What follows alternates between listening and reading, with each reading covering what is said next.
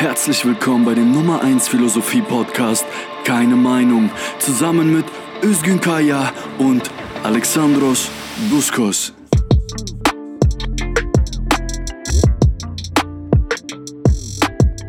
Ein ganz herzliches Willkommen zur fünften Ausgabe von Keine Meinung, der Philosophie Podcast. Das wird, lieber Özgün, unsere letzte Aufzeichnung für dieses Jahr. Wie geht's dir soweit? Hallo Alexandros, mir geht's ganz okay. Ich bin sehr ausgelastet, deswegen vorab. Ich freue mich, eine mehrheitlich Alexandros-artige Folge heute mitzumachen, ähm, mich bisschen schonen zu dürfen, denn ich war doch, hatte doch viel zu tun und äh, muss aber sagen, das, was ich getan habe, hat mich aber auch sehr happy gemacht gerade. Mir geht's ganz gut. Danke. Ja, das, das freut mich sehr. Ich habe auf Twitter ein bisschen was mitbekommen.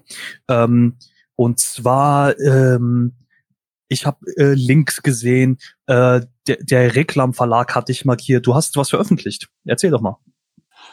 Äh, ja, ja, das war lustig. Ich habe ähm, zum einen, also der Reklam-Verlag hat äh, auf meine Rezension reagiert, die ich eigentlich schon letztes Jahr geschrieben hatte. Mhm. Ähm, über Dietmar Datt, Vielleicht kennen den paar Leute. Es ist ein Science-Fiction-Autor, aber auch ein Feuilletonist. Gleichzeitig auch ein wirklicher Mensch. Der hat für den Reklam im Auftrag 100 Seiten zu Karl Marx geschrieben. Ja, sehr, sehr schön. Das hätte mich an deiner Stelle auch happy gemacht. Ähm, Özgün, wir äh, möchten heute sprechen über Wissenschaftsphilosophie. Andere würden sagen Wissenschaftstheorie. Ähm, das ist natürlich wie jede andere Folge, in der wir jedes andere Thema besprechen, auch. Ähm, man kann nicht alles in einer Folge irgendwie richtig abarbeiten. Und wir werden jedes Thema wahrscheinlich nochmal äh, aufgreifen. Manchmal, weil ähm, einfach Inhalte fehlen in der kurzen Zeit, die wir hier haben. Manchmal, weil ähm, wir zu einseitig mit einem Thema umgehen. Aber ich freue mich, dass wir vielleicht eine kleine Diskussion schon mal ins Rollen bringen ähm, und dass wir heute über dieses Thema sprechen. Denn das ist ein Thema, das mir gewissermaßen gewissermaßen am Herzen liegt. Und zwar, ähm, wir haben ja bei uns in Mainz einen Kant-Schwerpunkt. Also wir haben drei Schwerpunkte. Kant ist natürlich, die Kant-Forschung ist das größte äh, in Mainz. Wir haben aber auch ähm, Geschichte der Philosophie, äh, vor allem ältere Geschichte also Antike bis Mittelalter. Und ein großer Fachbereich oder Arbeitsbereich bei uns ist die Wissenschaftsphilosophie beziehungsweise die analytische Philosophie. Und da gibt es natürlich äh, auch interessante Themen. Und gerade die Wissenschaftstheorie ist äh, eines, das, mit dem ich mich zwangsläufig, da, da das in Mainz ähm, viel bearbeitet, erforscht und auch viel gelehrt wird, musste ich zwangsläufig mich auch damit befassen. Und finde, dass äh, das eine kleine Diskussion und anschließende Kritik würdig ist. Denn ähm, in der analytischen beziehungsweise noch stärker in der Wissenschaftsphilosophie äh, ergeben sich Sachen bei der Lektüre von Texten, die irgendwie deutlich machen, was das Problem an der Sache ist, wenn man philosophische Disziplinen zu strikt trennt. Zum einen. Zum anderen ähm, wenn sich gewisse philosophische Disziplinen so verselbstständigen, dass sie ihr eigentliches Ziel, nämlich der Suche nach Zusammenhängen und nach dem Ganzen, irgendwie vor Augen verloren haben, aus den Augen verloren haben. Ähm, darum soll es heute ein bisschen gehen. Ähm, Özgün, soweit ich mich erinnere, studierst du in Köln. Ähm, ist auch in Köln nicht die analytische Philosophie groß vertreten? Ja, ich glaube schon. Ich kann es nur aus meiner Perspektive beurteilen. Ja. ja. Mm, immer wenn ich, also es gibt diese grobe, ich weiß nicht, okay. Hm. Es gibt diese grobe Unterscheidung, die noch manche Leute machen. Ja. Die hat, diese Unterscheidung hat sich entwickelt im 20. Jahrhundert. Und zwar zwischen analytischer Philosophie und sogenannter Kontinentalphilosophie. Ja. Nun, diese Unterscheidung kann man eigentlich nicht so machen, aber zur Vereinfachung wird, sie, so. ja. wird, sie, manchmal ja. gemacht. Und ja. mir ist halt aufgefallen, immer wenn ich in Kursen über zu Anfang meines Studiums halt bisschen, bisschen aufmüpfig sein wollte und Philosophen im Kurs genannt habe oder Einwände genannt habe, die eigentlich jetzt im Rahmen des Kurses nicht besprochen werden sollten, laut Plan Mhm. des Dozenten, mh, wurden die halt als Kontinentalphilosophen abgelehnt. Ach so, okay. Also gehe ich mal davon aus, dass Köln schon einen Schwerpunkt auf analytische Philosophie hat. Mhm.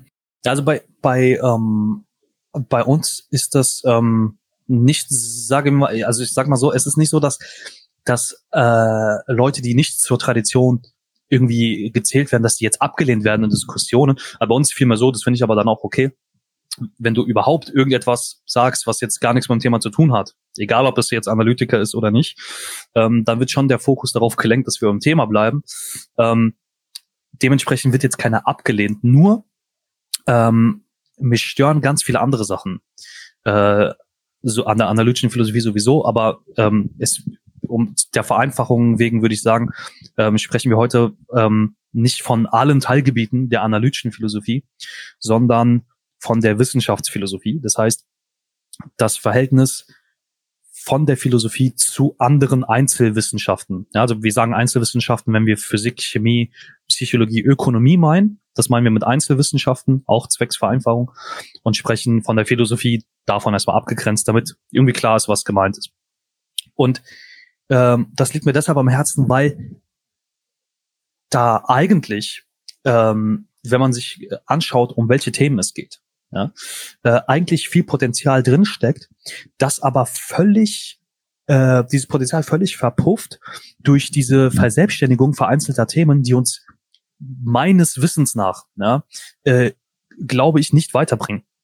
Und ich würde mal sagen, ich ähm, dadurch, dass ich äh, ein, ein Nebenfach habe, Wirtschaftswissenschaften, ähm, habe ich so ein bisschen gehofft, ja, dass auch in solchen Einzelwissenschaften ähm, natürlich ist das kein Philosophiestudium und es ist technischer und pragmatisch und das ist mir klar. Ähm, aber was ich so ein bisschen ähm, gehofft habe, ist, dass zumindest ein einziges Grundlagenfach gelehrt wird. Ja, also was sind eigentlich die Grundlagen von, sagen wir mal, Wirtschaftswissenschaften, ähm, Entwicklungsgeschichte der Wirtschaftswissenschaften, ähm, historisch, ne? Was, was hat das mit, was hat die, was haben die wirtschaftlichen Theorien von 1770 zum Beispiel von Adam Smith, was haben die mit heute zu tun, etc. Das ist, das findet alles A nicht statt, findet auch in vielen Naturwissenschaften nicht statt. Ähm, dann wird mir jemand gegengehalten, ja, dann soll das eben in der Philosophie stattfinden. Tut es das auch. Nur ähm, da sehe ich immer so das Problem, dass wenn das Fach das philosophisch betrachtet wird, also die Ökonomik, die Physik, die Chemie, die Biologie vor allem, ähm, wenn, wenn, wenn da nicht mitgespielt wird, dann werden sozusagen die, die, die Diskurse, die eigentlich geführt werden sollen, nicht geführt. Was dazu führt, dass viele Philosophen sich das Fach selbst aneignen, was ja völlig okay ist, ähm, die aber irgendwie dann vergessen, es wieder zurück zur Philosophie zu bringen. Verstehst du, was ich sagen will? Das ist was mich, Ja. äh, das ist was mich so ein bisschen an der an der ganzen Sache stört. Wir können ja mal gleich ähm, so richtig einsteigen, damit ich äh, das vielleicht äh, an handfestem zeigen kann. Ähm, wolltest du da noch was sagen zu? Ja, da gibt's doch ein paar berühmte historische Philosophen, die eigentlich Wissenschaftler waren. Ja. Zum Beispiel Leibniz, Mhm. oder? Ja. Ähm, Ba- Bacon, war der nicht auch eigentlich Mhm. irgendwie wissenschaftlich tätig? Und auch ja. Descartes, war der nicht auch Mathematiker? Ja. Und äh, damit machst du äh, eigentlich schon schon die die Tür auf, äh, in, durch die ich gehen wollte. Und zwar, äh, sagen wir mal so, diese Aufspaltung. Ne? Mhm. Also ich habe so einen kleinen Verdacht, auf den komme ich später zurück. Es gab, wie du richtig sagst, im 20. Jahrhundert im sogenannten Linguistic Turn, ähm, es gab es so eine Aufspaltung zwischen analytischen Philosophen und Kontinentalphilosophen. Ich halte diese Mhm. diese Aufspaltung für ziemlich ähm, für ziemlichen Nonsens eigentlich. Aber gut. Ähm, analytische Philosophen wollen durch Formalisierung gewisser Inhalte, das heißt mit ähm, formaler Logik, ja, und Sprachanalyse ähm, philosophische Probleme lösen. Das ist so die ganz allgemeine Annahme. Jetzt gibt's natürlich, dann damit eröffnet man natürlich Fragen. Naja, wie machen wir das eigentlich? Ja, und dann gibt es verschiedene Positionen. Es gibt logische Empiristen, es gibt Positivisten, es gibt kritische Rationalisten und so weiter. Das schiebe ich alles erstmal kurz zur Seite. Aber das mhm. ist die Annahme. Ja, wir nähern uns der Sprache mit den Mitteln der formalen Logik und äh, lösen so philosophische Probleme. Ähm, erstens, und das ist, äh, weil du gerade gesagt hast, es gibt Philosophen, die eigentlich Wissenschaftler waren.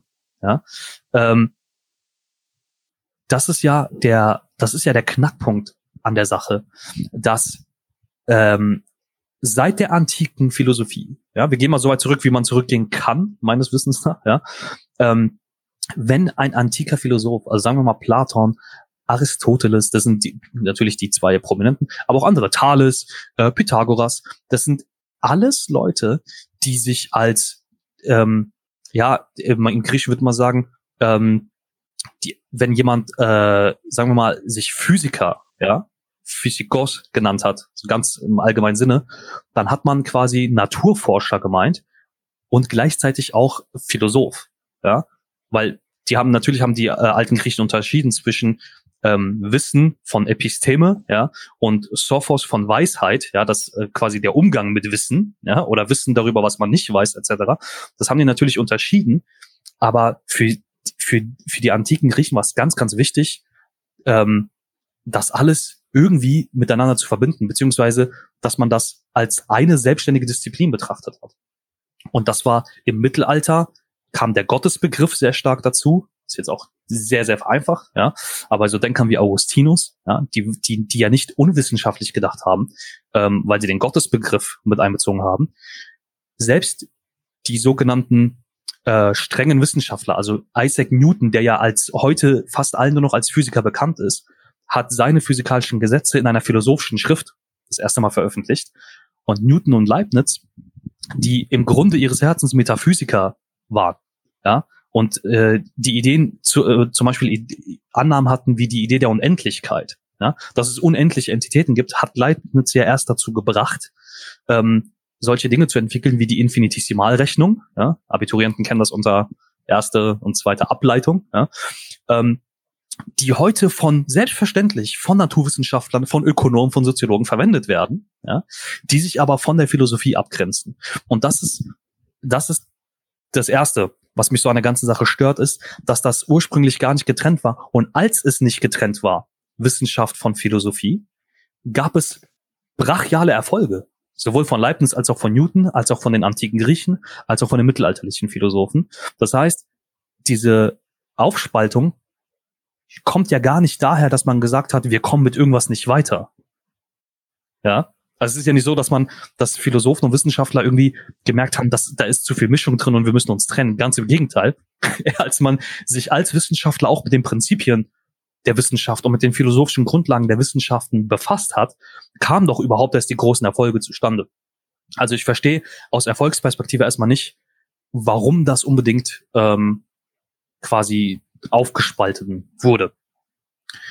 Und wie du richtig gesagt hast, im 20. Jahrhundert, das waren dann die Mitbegründer der modernen Logik, zum Beispiel Whitehead oder Gottlob Frege, die ähm, sich quasi analytisch, das heißt schlichtweg mit formaler Logik befasst haben, ähm, was dazu führte, dass dann ganz, ganz viele andere Denker, die dazugekommen sind, ähm, angenommen haben, dass man vielleicht alle philosophischen Probleme mit Analytik lösen kann. Und was, was hältst du von dieser Annahme überhaupt? Also. Kannst du es nochmal wiederholen? ähm, ja, was du von der Annahme hältst, dass, dass man philosophische Probleme, und das geht ja von, von der Ontologie, von der Lehre von, vom Seienden bis zu Moralphilosophie, bis zu politische Philosophie.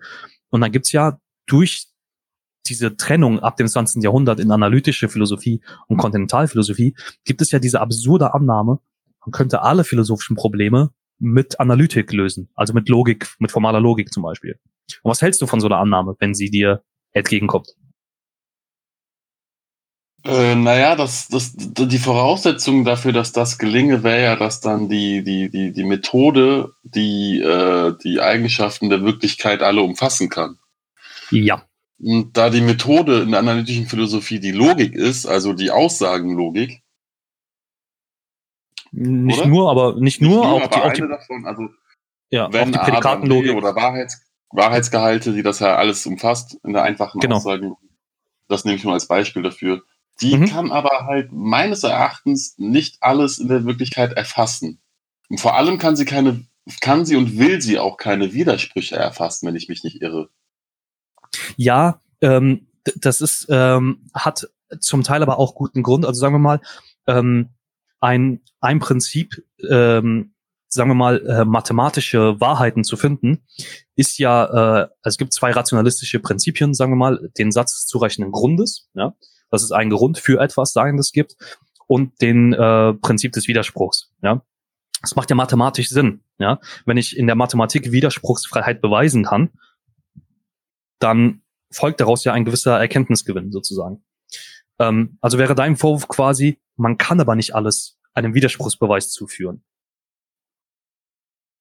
Oder meinst du das ähm, noch radikaler, dass es Phänomene gibt, die von der Logik nicht nur nicht äh, ad absurdum geführt werden können, sondern dass sie, dass man sie gar nicht in Logik ausdrücken kann? Ja, da muss man halt die, die logische Sprache äh, dementsprechend muss sie das halt umfassen können. Und ähm, Ja. Ich kenne halt logische Sprachen der Philosophie immer mit dem ersten Grundsatz, dass es halt keinen Widerspruch gibt.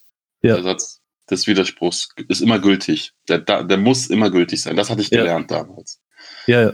Nun kenne ich nur von der Dialektik als Methode, dass das eben dort nicht vorhanden ist. Ja, Es äh, du meinst mit Dialektik jetzt in dem Fall, dass der Widerspruch einer Sache zur Sache selbst gehören kann. Ja. Ja, genau. Ja, das wäre die dialektische Methode sozusagen. Mhm. Ähm, wenn man das dann alles umfassen möchte in, innerhalb der analytischen Philosophie, dann muss man das natürlich mit, mit einbeziehen. Und ich kenne halt noch, vielleicht kann mich ein, eines Besseren belehren, ich kenne keinen analytischen Philosophen, der die dialektische Methode mit ein, einbezieht, Mhm. aber darüber hinaus auch die Dialektik, die sich in der Wirklichkeit abspielt Ja. mit einbezieht. Ähm, ein kurzer, kurzer, kurzer ähm, Ausflug, wenn ich Mhm. das machen darf, Na klar. weil es deine Frage nicht zu weit, äh, nicht von deiner Frage zu weit entfernt ist. Nö, überhaupt nicht. Äh, Friedrich Engels, der sich sehr stark mit Wissenschaft und äh, im Verhältnis von Wissenschaft und Philosophie befasst hat, Mhm. in, ähm, hat zum Beispiel die Dialektik, also Dialektik nicht nur als Methode begriffen, so wie Marx es in vielen zu findbaren Zitaten getan hat, wo er Mhm. immer sagt, ja, ich bediene mich der Hegelschen Methode, diese ist die dialektische, Ja. sondern Engels ging sogar noch einen Schritt weiter auf Papierform und hat geschrieben, dass, dass, ähm, die, dass er die Dialektik auch in der Wirklichkeit ausmacht und dass er die Dialektik als die Lehre versteht des, äh, der Entwicklungsgesetze der Natur. Mhm. Also für Engels gibt's auch in, in, in, innerhalb der Natur und zu der Natur gehört auch das Wesen, der Wesen, das Lebewesen Mensch, Mhm. ähm, gehört halt, gehören halt auch dialektische Prozesse, also Prozesse, die erstmal unerklärlich sind, wenn man den bisherigen Wissensstand durchgeht, aber sich Ja. in ihren Widersprüchen eigentlich wiederum aufheben Ja. würden. Ne? Das ist halt Engels. Und das äh, spricht mir doch eher mehr zu als, als die analytische Philosophie, die ich kenne. Mhm. Ja. Er, erstaunlicherweise, also wie du, ähm, wie dein, deine Ausführung ja richtig sagt, also die Philosophie selbst ist ja erstmal nicht auf eine Methode beschränkt. Ja. Ja. Also alle, allein das ist ja schon angreifbar. Aber ähm, das, äh, das Problem, das ich damit habe, ist folgendes. Ähm, was dann, wenn ich äh, diesen Einwand bringe mit der Dialektik, sagen viele, ja, das hat für, ähm, für äh, na, sag, wie heißt es? Äh, für die, für die äh, Methode des Marxismus war das ja hilfreich, ja. Aber zum Beispiel, wenn man Philosophie der Naturwissenschaft jetzt betreiben will, ja, dann braucht man das nicht. Und gerade darin, ja, weil man äh, immer so streng äh, Naturprozesse von allem anderen trennen will, glaube ich, liegt genau auch da eine Fehlerquelle, dass man nämlich glaubt, wenn man Philosophie der Naturwissenschaften betreibt, weil Naturwissenschaften in Anführungszeichen exakte Ergebnisse liefern, ähm, braucht man, da reicht die Methode des Widerspruchs. Und das ist, glaube ich, ein Riesenproblem. Wie, ich mache es jetzt einfach mal so, ich was, was ich eigentlich, worauf ich hinaus will, ist die Wissenschaftstheorie, also die philosophische Behandlung anderer Wissenschaften, hat ähm, sagen wir, folgende allgemeine Fragestellung. Ja, das ist jetzt nicht, äh, gilt jetzt nicht immer und überall, aber das sind Fragen, die tangiert werden. Einmal gibt es ein Problem zwischen Erklärungen und Vorhersagen. Ja, was ist eigentlich eine adäquate wissenschaftliche Erklärung? Und erfolgen wissenschaftliche Vorhersagen eigentlich mit denselben Argumenten wie Erklärungen? Darauf werde ich gleich noch eingehen. Dann, mit welchen Methoden, ja, Klammer auf, Methodologie, Klammer zu, mit welchen Methoden gibt es überhaupt Erkenntnisgewinn? Ne? Oder ähm, ist es anstatt eines Erkenntnisgewinns lediglich die, ähm, naja, gibt es quasi Erkenntnisgewinn oder erklären wir mit philosophischen Methoden nur, wie es zu dieser gekommen ist? Oder können wir tatsächlich neue Erkenntnisse gewinnen? Ein weiteres Riesenproblem, was ist überhaupt Wahrheit? Wie ist das Verhältnis von den einzelnen Wissenschaften zur Ethik? Solche Sachen. Ja? Und diese Fragen reichen eben, wie ich am Anfang undeutlich versucht habe klarzumachen, bis in die Antike zurück. Und wie gesagt, wir unterscheiden Philosophie von anderen Wissenschaften.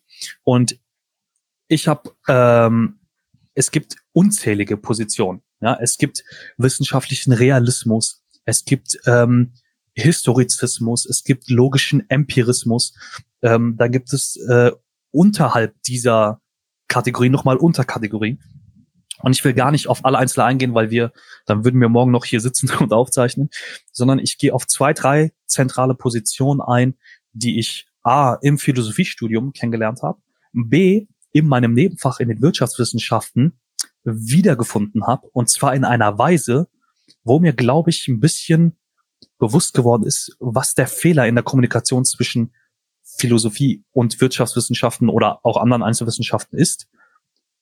Und des Weiteren liegt aber der Fehler nicht nur in dieser Kommunikation, sondern, und jetzt kommen wir zum, ähm, zum Thema, das mir auch am Herzen liegt heute, ähm, das nicht nur an der fehlenden Kommunikation liegt, sondern an fehlerhafter Kenntnisse der eigentlichen Texte, die von Einzelwissenschaften quasi so wiedergegeben werden, als hätte man die philosophischen Texte gelesen.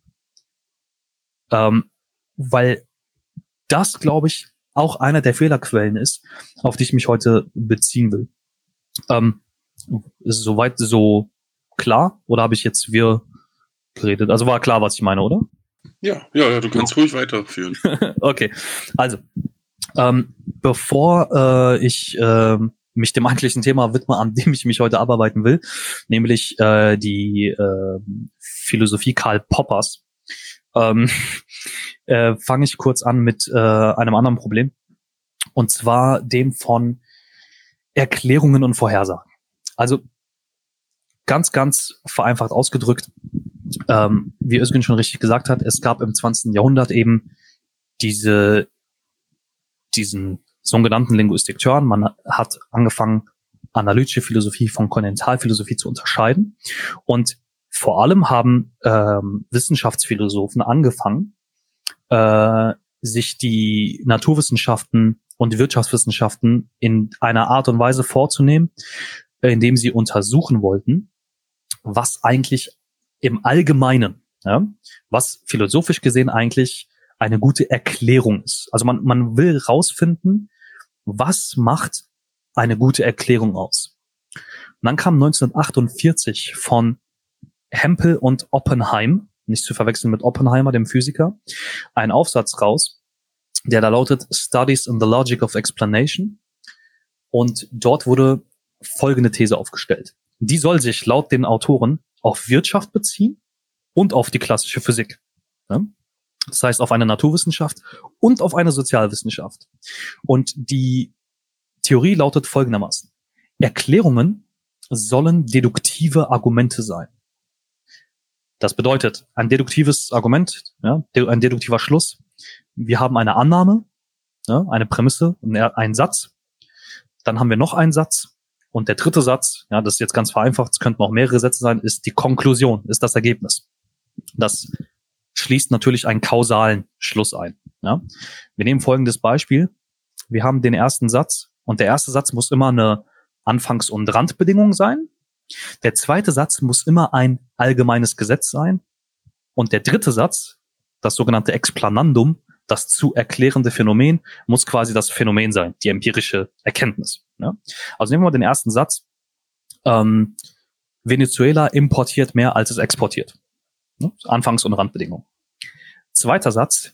Immer dann, wenn ein Land mehr importiert, als es exportiert, entsteht ein Defizit. Ergo, Explanandumsatz, Venezuela rutscht in eine Wirtschaftskrise. Ne? Oder in Venezuela entsteht ein wirtschaftliches Defizit. Ähm, wir nehmen mal ähm, ein, kurz zum Vergleich, ein naturwissenschaftliches Beispiel. Ähm, nehmen wir mal an, das Empire State Building in New York steht da, ne, hat ja eine gewisse Höhe.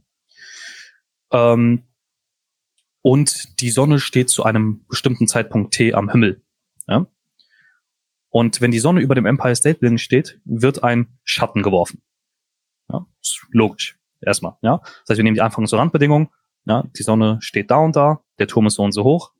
Zwei, allgemeines Gesetz, ein Schatten wird geworfen, wenn die Sonne auf dieses Gebäude scheint und müsste die und die Länge bekommen. Und ergo, der Schatten ist so und so lang. Ja? Ähm, was ist das Problem, wenn man das hört? Dass man quasi, man hat eine Anfangsbedingung oder eine Randbedingung, dann hat man ein Gesetz und dann eine Konklusion. Klingt doch erstmal plausibel, Özgün. Ja. Das Problem, das Problem ist aber folgendes. Wir haben es hier mit einer formalisierten Logik zu tun. Ja? Das bedeutet, man stelle sich vor, nehmen wir mal das Empire State Building Beispiel. Ähm, wir nehmen als erste Bedingung nicht die Höhe des Gebäudes, äh, sondern wir nehmen als erstes den Schatten. Ja? Die Länge des Schattens. Als zweite Voraussetzung nehmen wir ja, als Gesetz, die Sonne steht um die Uhrzeit immer da und da. Und dann kommt drittens die Konklusion, also können wir berechnen, der Turm ist so und so hoch. Stimmt auch. Kann man so berechnen. Der Schluss ist genauso gültig, dieser logische Schluss, und ist trotzdem falsch, weil die Höhe des Turms physikalisch ja nicht erklärt werden kann durch die Sonne und den Schatten. Soweit klar? Mhm. Das heißt, ich kann in einen deduktiven Schluss, und das ist eigentlich in, in, in jeder Logik-Vorlesung eins wird das ja schon klar gemacht. Ich kann in einen logischen Schluss Prämissen reinpacken, die wahr sind. Ich kann Konklusionen reinpacken, die wahr sind. Also einzelne Sätze reinpacken, die wahr sind.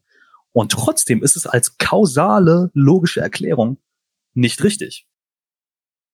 Muss nicht. Und ja. Muss eben, muss nicht. So, das ist das eine.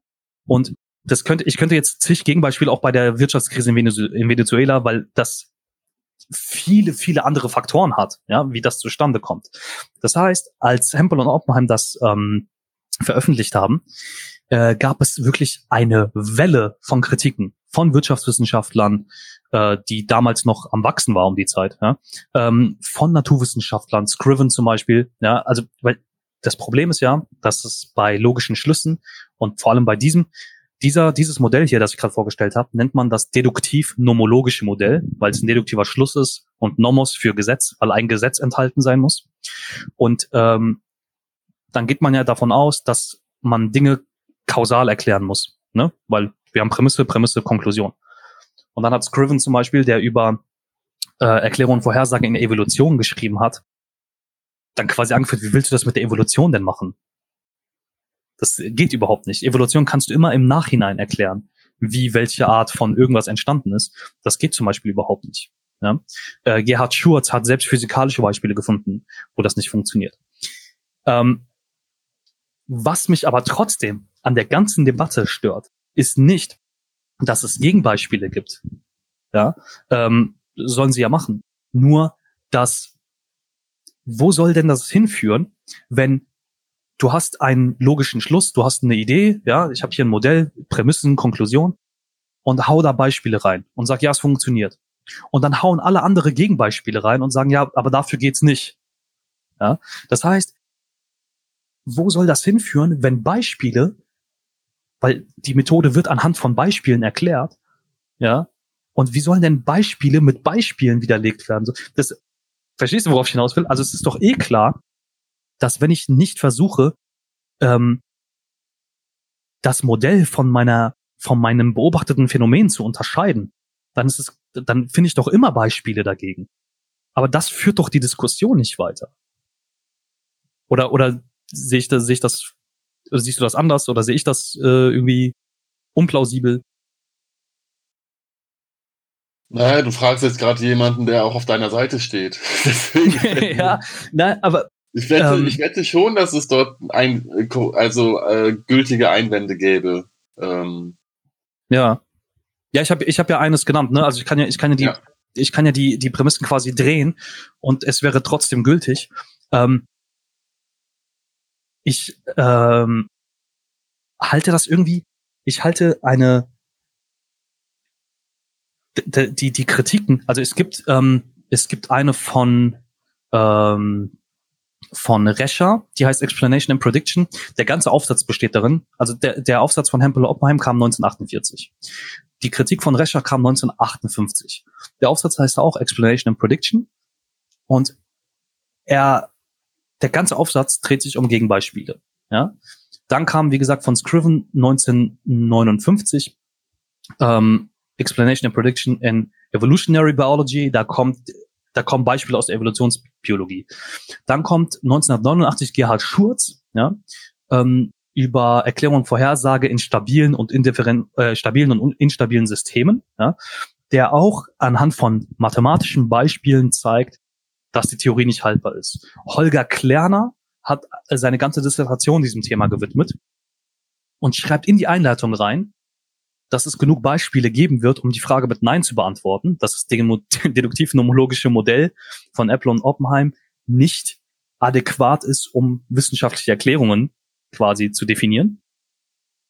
Und schreibt in der Konklusion nach 300 Seiten genau dasselbe wieder rein ja. indem er 200 drei- bis 300 Seiten lang, ich weiß die Anzahl der Seiten nicht mehr ganz genau, ähm, lauter Gegenbeispiele findet und zusätzlich, das ist vielleicht eine neue Leistung, noch erklärt, dass der Gesetzesbegriff erstmal wohl definiert sein müsste, bevor man den in so ein Modell reinbringt.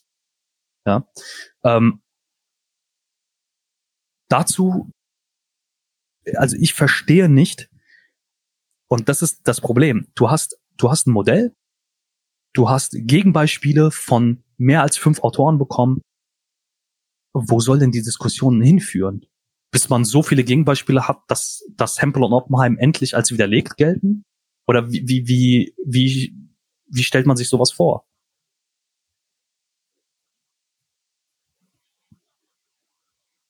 Ne? Schwierig. So, ähm, ja.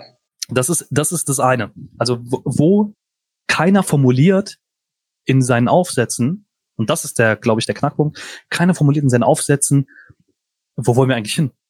Wollen wir jetzt erklären, was Erklärungen sind? Äh, oder wollen wir erklären, was Vorhersagen sind? Ähm, was wollen wir damit erreichen? Äh, für welche Wissenschaft soll das gelten? Wollen wir es auf alle ausweiten? Wollen wir es auf die Physik beschränken? Wollen, was, was ist mit der Chemie? Was ist mit der Bioethik und so weiter und so fort? Also niemand formuliert irgendwie ähm, mögliche Ziele. So, das, das ist das eine. Ähm, dann gibt's Schriften von Frau Schmüli zum Beispiel. Ich habe vergessen, in welch, aus welchem, äh, in welchem Land sie äh, derzeit arbeitet, ähm, die dann äh, mit mathematischer Logik zeigen, dass Erklären und Vorhersage eben nicht dasselbe ist. Ja, aber auch da taucht nirgendwo auf, ähm, wo soll es denn hingehen mit der Diskussion. Ja? Ähm, dann gibt es äh, heute äh, Philosophen, die sich dem Thema auch annehmen und dann versuchen zu erklären, naja, gucken wir uns zum Beispiel den Finanzmarktcrash an. Den hätte man vorhersagen können, aber man kann den nicht genau erklären. Also irgendwie gibt es da eine Diskussion, wo ständig die Begriffe durchschleust werden und jeder gebraucht sie irgendwie auf dieselbe Weise, aber es wird kein richtiges Ziel formuliert. Und Also meinst du, Wissenschaftsphilosophie ist, ist, ist ein Leerlauf, spielt sich immer im Leerlauf ab? Das, ähm, entweder so oder ähm, oder man fährt quasi voll Karacho los, ja, äh, und nach Hunderten von Kilometern fragt dann der Beifahrer, der sich das alles anguckt, äh, ja, wo soll's denn hingehen eigentlich? Und, und die Fahrer sagen ja, keine Ahnung. so, so kommt mir das ein bisschen vor, ja, dass ähm, irgendwie wird das große Ganze wird irgendwie außer Mhm. Acht gelassen oder oder oder wurde vergessen oder ich weiß es nicht, ähm, weil das ist irgendwie, führt das zu nichts, habe ich das Gefühl. Und damit ich, äh, ich wollte jetzt auch auf gar kein Ergebnis raus. Das ist wirklich, äh, klang jetzt sehr lange und verzweifelt. Das ist wirklich ähm, mein Hauptproblem Nummer eins. Ja? Also es gibt ähm, in der Wissenschaftsphilosophie gibt es Theorien, zum Beispiel das deduktiv-nomologische Modell von Hempel und Oppenheim. Und es wird in den in den Aufsätzen, die dagegen argumentieren, mit Beispielen, mit so vielen Beispielen gearbeitet, dass man sagt, okay, man kann es nicht verallgemeinern offensichtlich, aber niemand versucht irgendwie das in Beziehung zu setzen. Okay, wir haben ein methodisches Problem. Ja? Wir können gewisse Phänomene können wir nicht formalisieren oder wir können sie manchmal formal gültig formalisieren, aber es ist dann physikalisch falsch oder biologisch falsch oder was auch immer. Also irgendwie eine Zielsetzung fehlt mir. Ähm, um die äh, Wissenschaftstheorie da ein bisschen kurz beiseite zu schieben. Dann gibt es andere Positionen und jetzt kommt mein eigentliches Ziel des heutigen Podcasts. Ähm, dann gibt es so Leute wie äh, Sir Karl Raimund Popper. Hast du zu Popper mal was gemacht? Karl Popper. Ja, yep. den kenne ich vom, vom Namen her, von Einführungsveranstaltungen her. Mhm.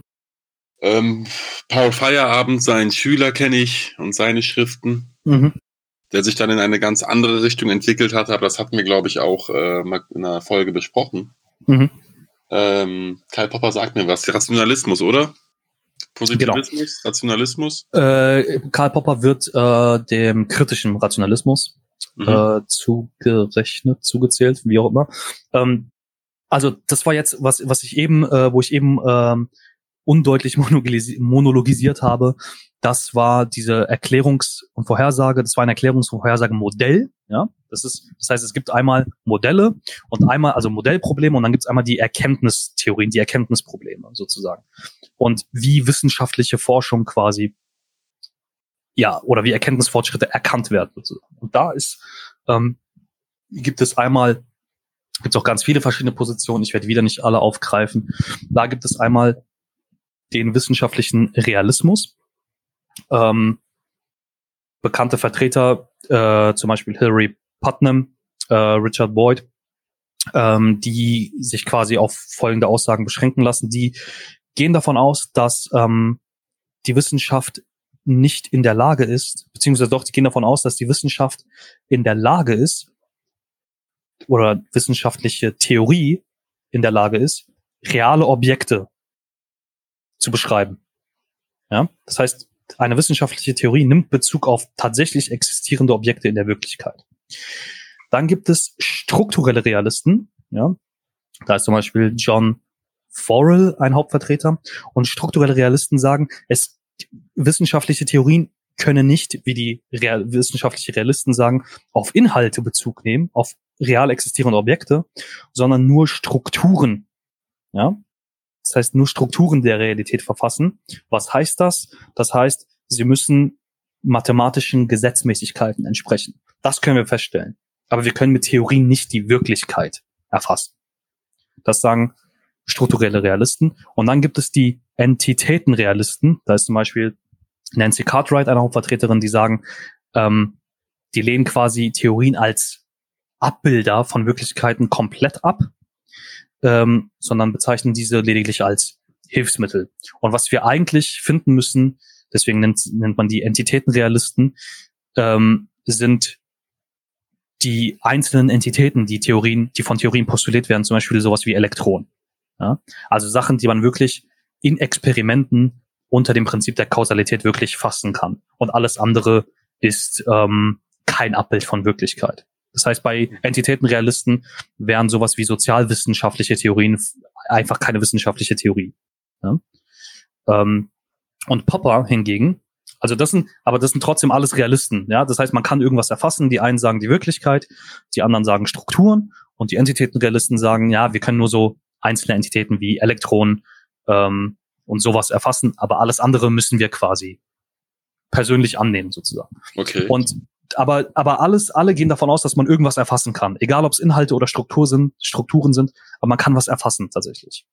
Und ähm, Popper, Vertreter des kritischen Rationalismus, äh, glaubt, dass das Erfassen von rechtfertigbarem Wissen überhaupt nicht das Ziel der Wissenschaft ist, sondern ähm, dass man durch, dass man eine Theorie niemals irgendwie beweisen oder gar bestätigen kann, äh, sondern dass man eine Theorie nur falsifizieren, man nennt das auch Falsifikationismus bei Popper, ähm, man kann eine Theorie immer nur, also man kann sie nicht bestätigen als richtig oder als wahr, sondern man kann immer nur bestätigen, dass sie falsch ist.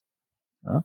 Und diese Fehlerkorrektur, Amerikaner sagen dazu Trial and Error, und diese ständige Fehlerkorrektur ermöglicht es uns, so Karl Popper, uns der Wahrheit möglicherweise anzunähern. Ja? Das heißt, ähm, es gibt gar keine Theorien, die irgendwie die Realität abbilden oder die bestätigt werden können oder gar bewiesen werden können, sondern immer nur widerlegt. Und mhm. diese ständige Widerlegung von Theorien führt zu Erkenntnisfortschritt. Das schreibt Popper in seinem Werk Logik der Forschung. Ähm, was hältst du davon? Also zum einen von den Realisten, die Dinge für erfassbar halten, egal ob Inhalte oder Struktur. Und zum einen von ähm, Popper als kritischen Rationalist, dass man Theorien nur widerlegen kann. Ja, also ich kenne das von, von Popper selbst mhm. ähm, ausgehend. Er hat ja das, was er gemacht hat, beschrieben als die Idee davon zu haben, ähm, dass Unsicherheit oder Fehlbarkeit in menschlichen Theorien immer vorhanden sein kann oder immer vorhanden. Ja. Man sollte mal von der Möglichkeit ausgehen, dass Irrtümer möglich sind. Ja. Und das ist ja so die Grundprämisse seiner, seiner ganzen Methode, die darauf folgt. Und diese Grundprämisse kann ich erstmal akzeptieren. Mhm. Daraus könnte ich aber nicht eine neue Wissenschaft oder eine Wissenschaftstheorie, also ich würde daraus nicht eine neue Wissenschaftstheorie begründen, wie Karl Popper es gemacht hat. Mhm. Ähm, ja. Äh, das heißt, also findest du, also findest du Popper dahingehend anmaßend zu sagen, ich habe hier eine neue Theorie oder was? Ja. Ja. Mhm. Äh, ja. Und wieso? Und wieso? Na, ich habe an sich ein, ein, ein grundlegendes Problem, sich in irgendwie eine in, in, sich eine Methode rauszusuchen und dann zu sagen, so diese Methode ähm, um, um, Okay, ja, ich verrenne so wenn ich jetzt diesen Satz, wenn ich jetzt diesen Satz beende, deswegen tue ich es nicht.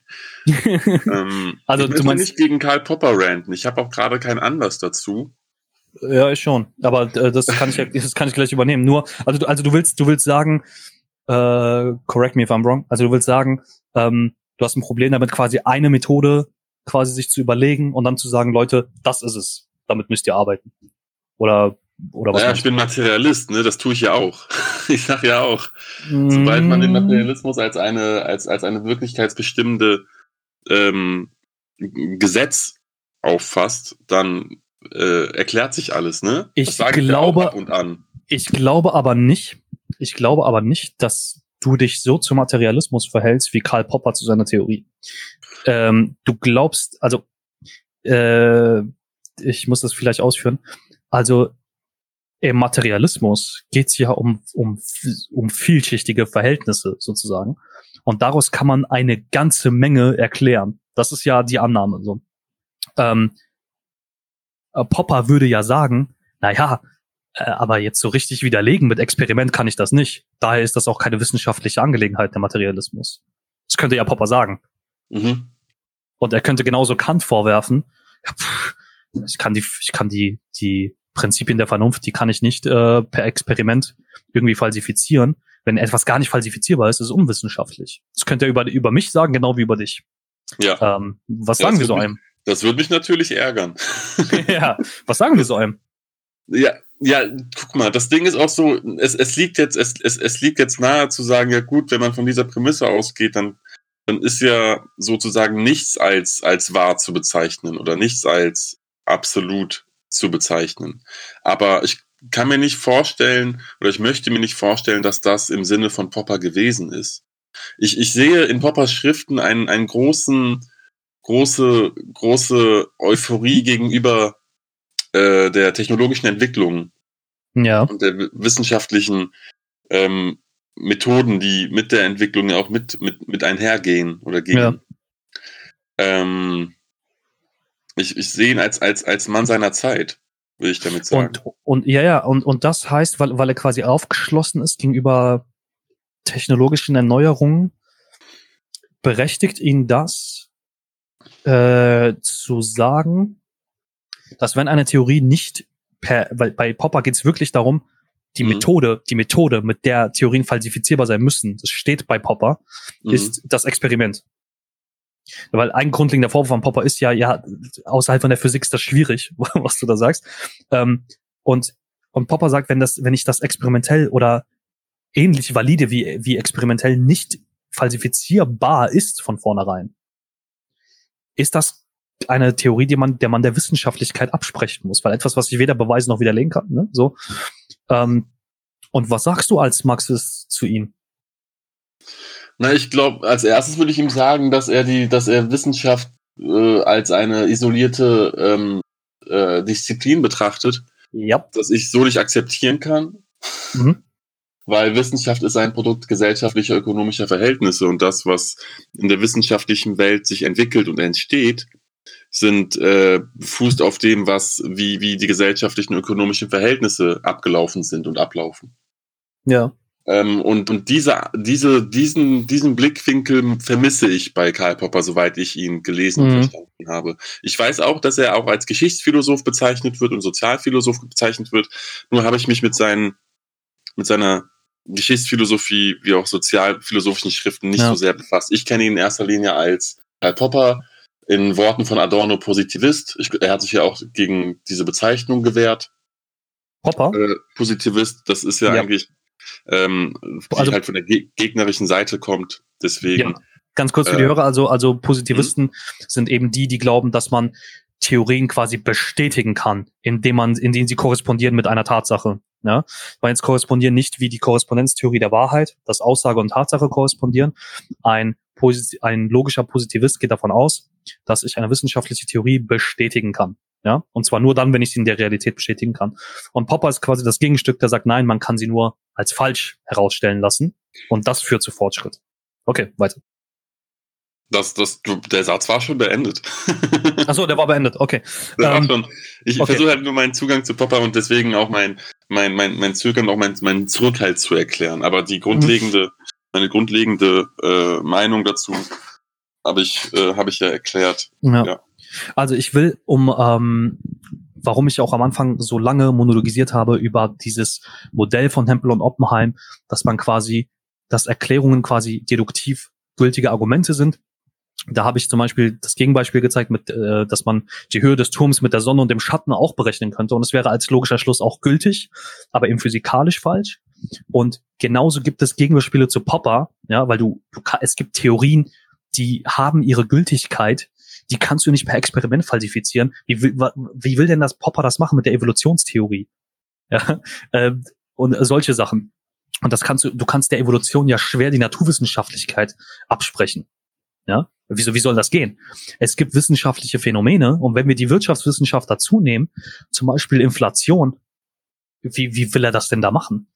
Ja, also es ist äußerst schwierig. Und der Knackpunkt ist, ganz viele ökonomische Lehrbücher. Da habe ich eine Zeit lang mit Ökonometrie befasst.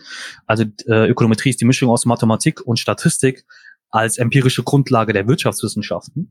Und da taucht in jedem Lehrbuch Karl Popper auf, den sie eigentlich laut Popper selbst nicht so richtig benutzen können, aber okay. Ähm, und dann wird dann zum Beispiel äh, über wissenschaftliche, äh, sorry, wirtschaftliche Theorien gesprochen, aber mit der Vorsicht, äh, eine Theorie kann nie hundertprozentig ähm, wahr sein, weil Karl Popper hat gesagt, die muss immer falsifizierbar bleiben. Das ist, was ganz viele Ökonomen in ihre Lehrbücher reinschreiben. Ähm, und du hast kritisiert, du würdest als Materialist, würdest du zu ihm sagen, ähm, er bezieht die, die, die, er bezieht die Wissenschaft als Produkt von Verhältnissen nicht mit ein. Ne? Das war deine Kritik, wenn ich äh, richtig zugehört habe. Ähm, aber jetzt mal so generell geschichtsphilosophisch betrachtet, ähm, warum, warum tun eigentlich Popper-Fans und Popper-Rezipienten so, als hätte Popper A irgendwie das Rad neu erfunden, so, und, Und B, äh, ich habe den Verdacht, kann es sein, dass Popper selber ähm, zu wenig von den klassischen Philosophen gelesen hat, denn ähm, gar nicht, gar nicht äh, irgendwie von oben herab gemeint. Das Die Frage, gar nicht von oben herab gemeint, aber das, das taucht doch in bei Aristoteles, das taucht im Mittelalter auf, das taucht bei Hume auf, das taucht bei Kant auf, das taucht vorher bei Leibniz auf. mhm. Das Verhältnis von von geistiger Erkenntnis zur Natur Mhm. ist von Kant, also äh, da steht Kritik der reinen Vernunft, sowohl erste als auch zweite Auflage in der Einleitung. Empfehlenswert. Das sind, ähm, äh, mögen, mögen das 30 Seiten sein, glaube ich. Ähm, das steht doch da drin, was das Problem darin ist. Also mein, mein Hauptvorwurf an, nicht nur an der analytischen Philosophie, auch an der Wissenschaftstheorie und vor allem an, an den sogenannten Popper-Fans ist doch, dass bei Kant steht doch drinne, dass er zum Beispiel die Kritik der reinen Vernunft, also dass er die, die reinen Vernunfterkenntnisse, was man sich rational erschließen kann, deshalb einer Kritik unterziehen möchte, weil er zeigen will, dass man diese reine Vernunft weiterentwickeln muss, wenn diese Fun ihre Funktion in praktischen Verhältnissen erfüllen sollen. Ja, deswegen ist Kant übrigens, äh, kleiner Wink zur, zur letzten Folge, ist Kant auch kein klassischer Idealist und schon gar kein Rationalist. Ähm, bei, bei, bei Kant findet man eine Deduktion der Verstandesbegriffe, um zu zeigen, wie unsere Verstandesbegriffe, ja, ob es Modalität ist, Qualität, Quantität, Relation, ja, das sind die, die, die Kategorien, mit denen wir arbeiten, wie die sich zur, zur Praxis, also zur Naturerkenntnis und zur Erkenntnis von anderen Verhältnissen verhalten. Und denn Erkenntnis kommt zwar durch Sinneserfahrung, ja, wie Popper würde sagen, durch, durch experimentelles Versuchen, ja, ähm, die kommt durch Sinneserfahrung, aber wir brauchen die Verstandesbegriffe, um sie quasi einer vernünftigen Kritik zu unterziehen, was wir da wahrnehmen. Ja, sonst kriegen wir ja nur den Rohstoff sozusagen, aber wir müssen ja mit der Vernunft sozusagen, müssen wir unsere Erkenntnisse richtig ordnen. Und das, und der Unterschied zu einem wie David Hume ist, der dann sagt, er glaubt nicht, dass die Vernunft das kann. Ja, aber auch David Hume in seiner Untersuchung über den menschlichen Verstand, ja, sagt, selbst wenn wir Experimente machen, wir kennen alle Humes berühmtes Billardbeispiel, wir sehen, dass die Kugel erst dort war und dann da. Die Kausalität selbst können wir, sehen wir doch überhaupt nicht. Ja? Also man muss nicht Kantianer sein, man kann, man kann nicht Hume-Fan sein. Das taucht bei Willem von Ockham auf, das Verhältnis von menschlicher Erkenntnis zur Natur. Da sind doch die Probleme bereits festgelegt. Deswegen kommt doch Marx überhaupt und oder Engels oder beide kommen doch auf die Idee, sich die Verhältnisse anzuschauen, weil sie doch wissen, dass das, was wir wahrnehmen und das, was tatsächlich die Ursache für das ist, was wir wahrnehmen, nicht dasselbe ist und dass wir das kritisch betrachten müssen oder nicht. Ja, aber ja, ja, aber äh, Popper, Popper meint ja auch, dass er dasselbe tut. Popper hat ja auch eine, ein, ein, eine Auffassung davon, wie die Gesellschaft und Welt funktioniert. Und soweit ich Ja. weiß, hat er auch diese, diese, diese, ähm, diese Art drei Welten. Ähm, also äh, Popper sagt, es, es gibt drei Welten. Mhm. Die eine Welt ist, ist die physische Welt. Die zweite Welt ist die Welt der individuellen Wahrnehmung und des Bewusstseins. Ja. Und die dritte Welt ist die Welt der geistigen und kulturellen Gehalte, die vom Einzelbewusstsein unabhängig existieren. Das erinnert uns jetzt erstmal, oder also mich erinnert das jetzt auch erstmal an das typische Antike äh, von äh, Bild ähm, von, von ähm, Platon. ähm, was war das? Logos, Psyche und Physis. Ach das, ja, ja. Ne?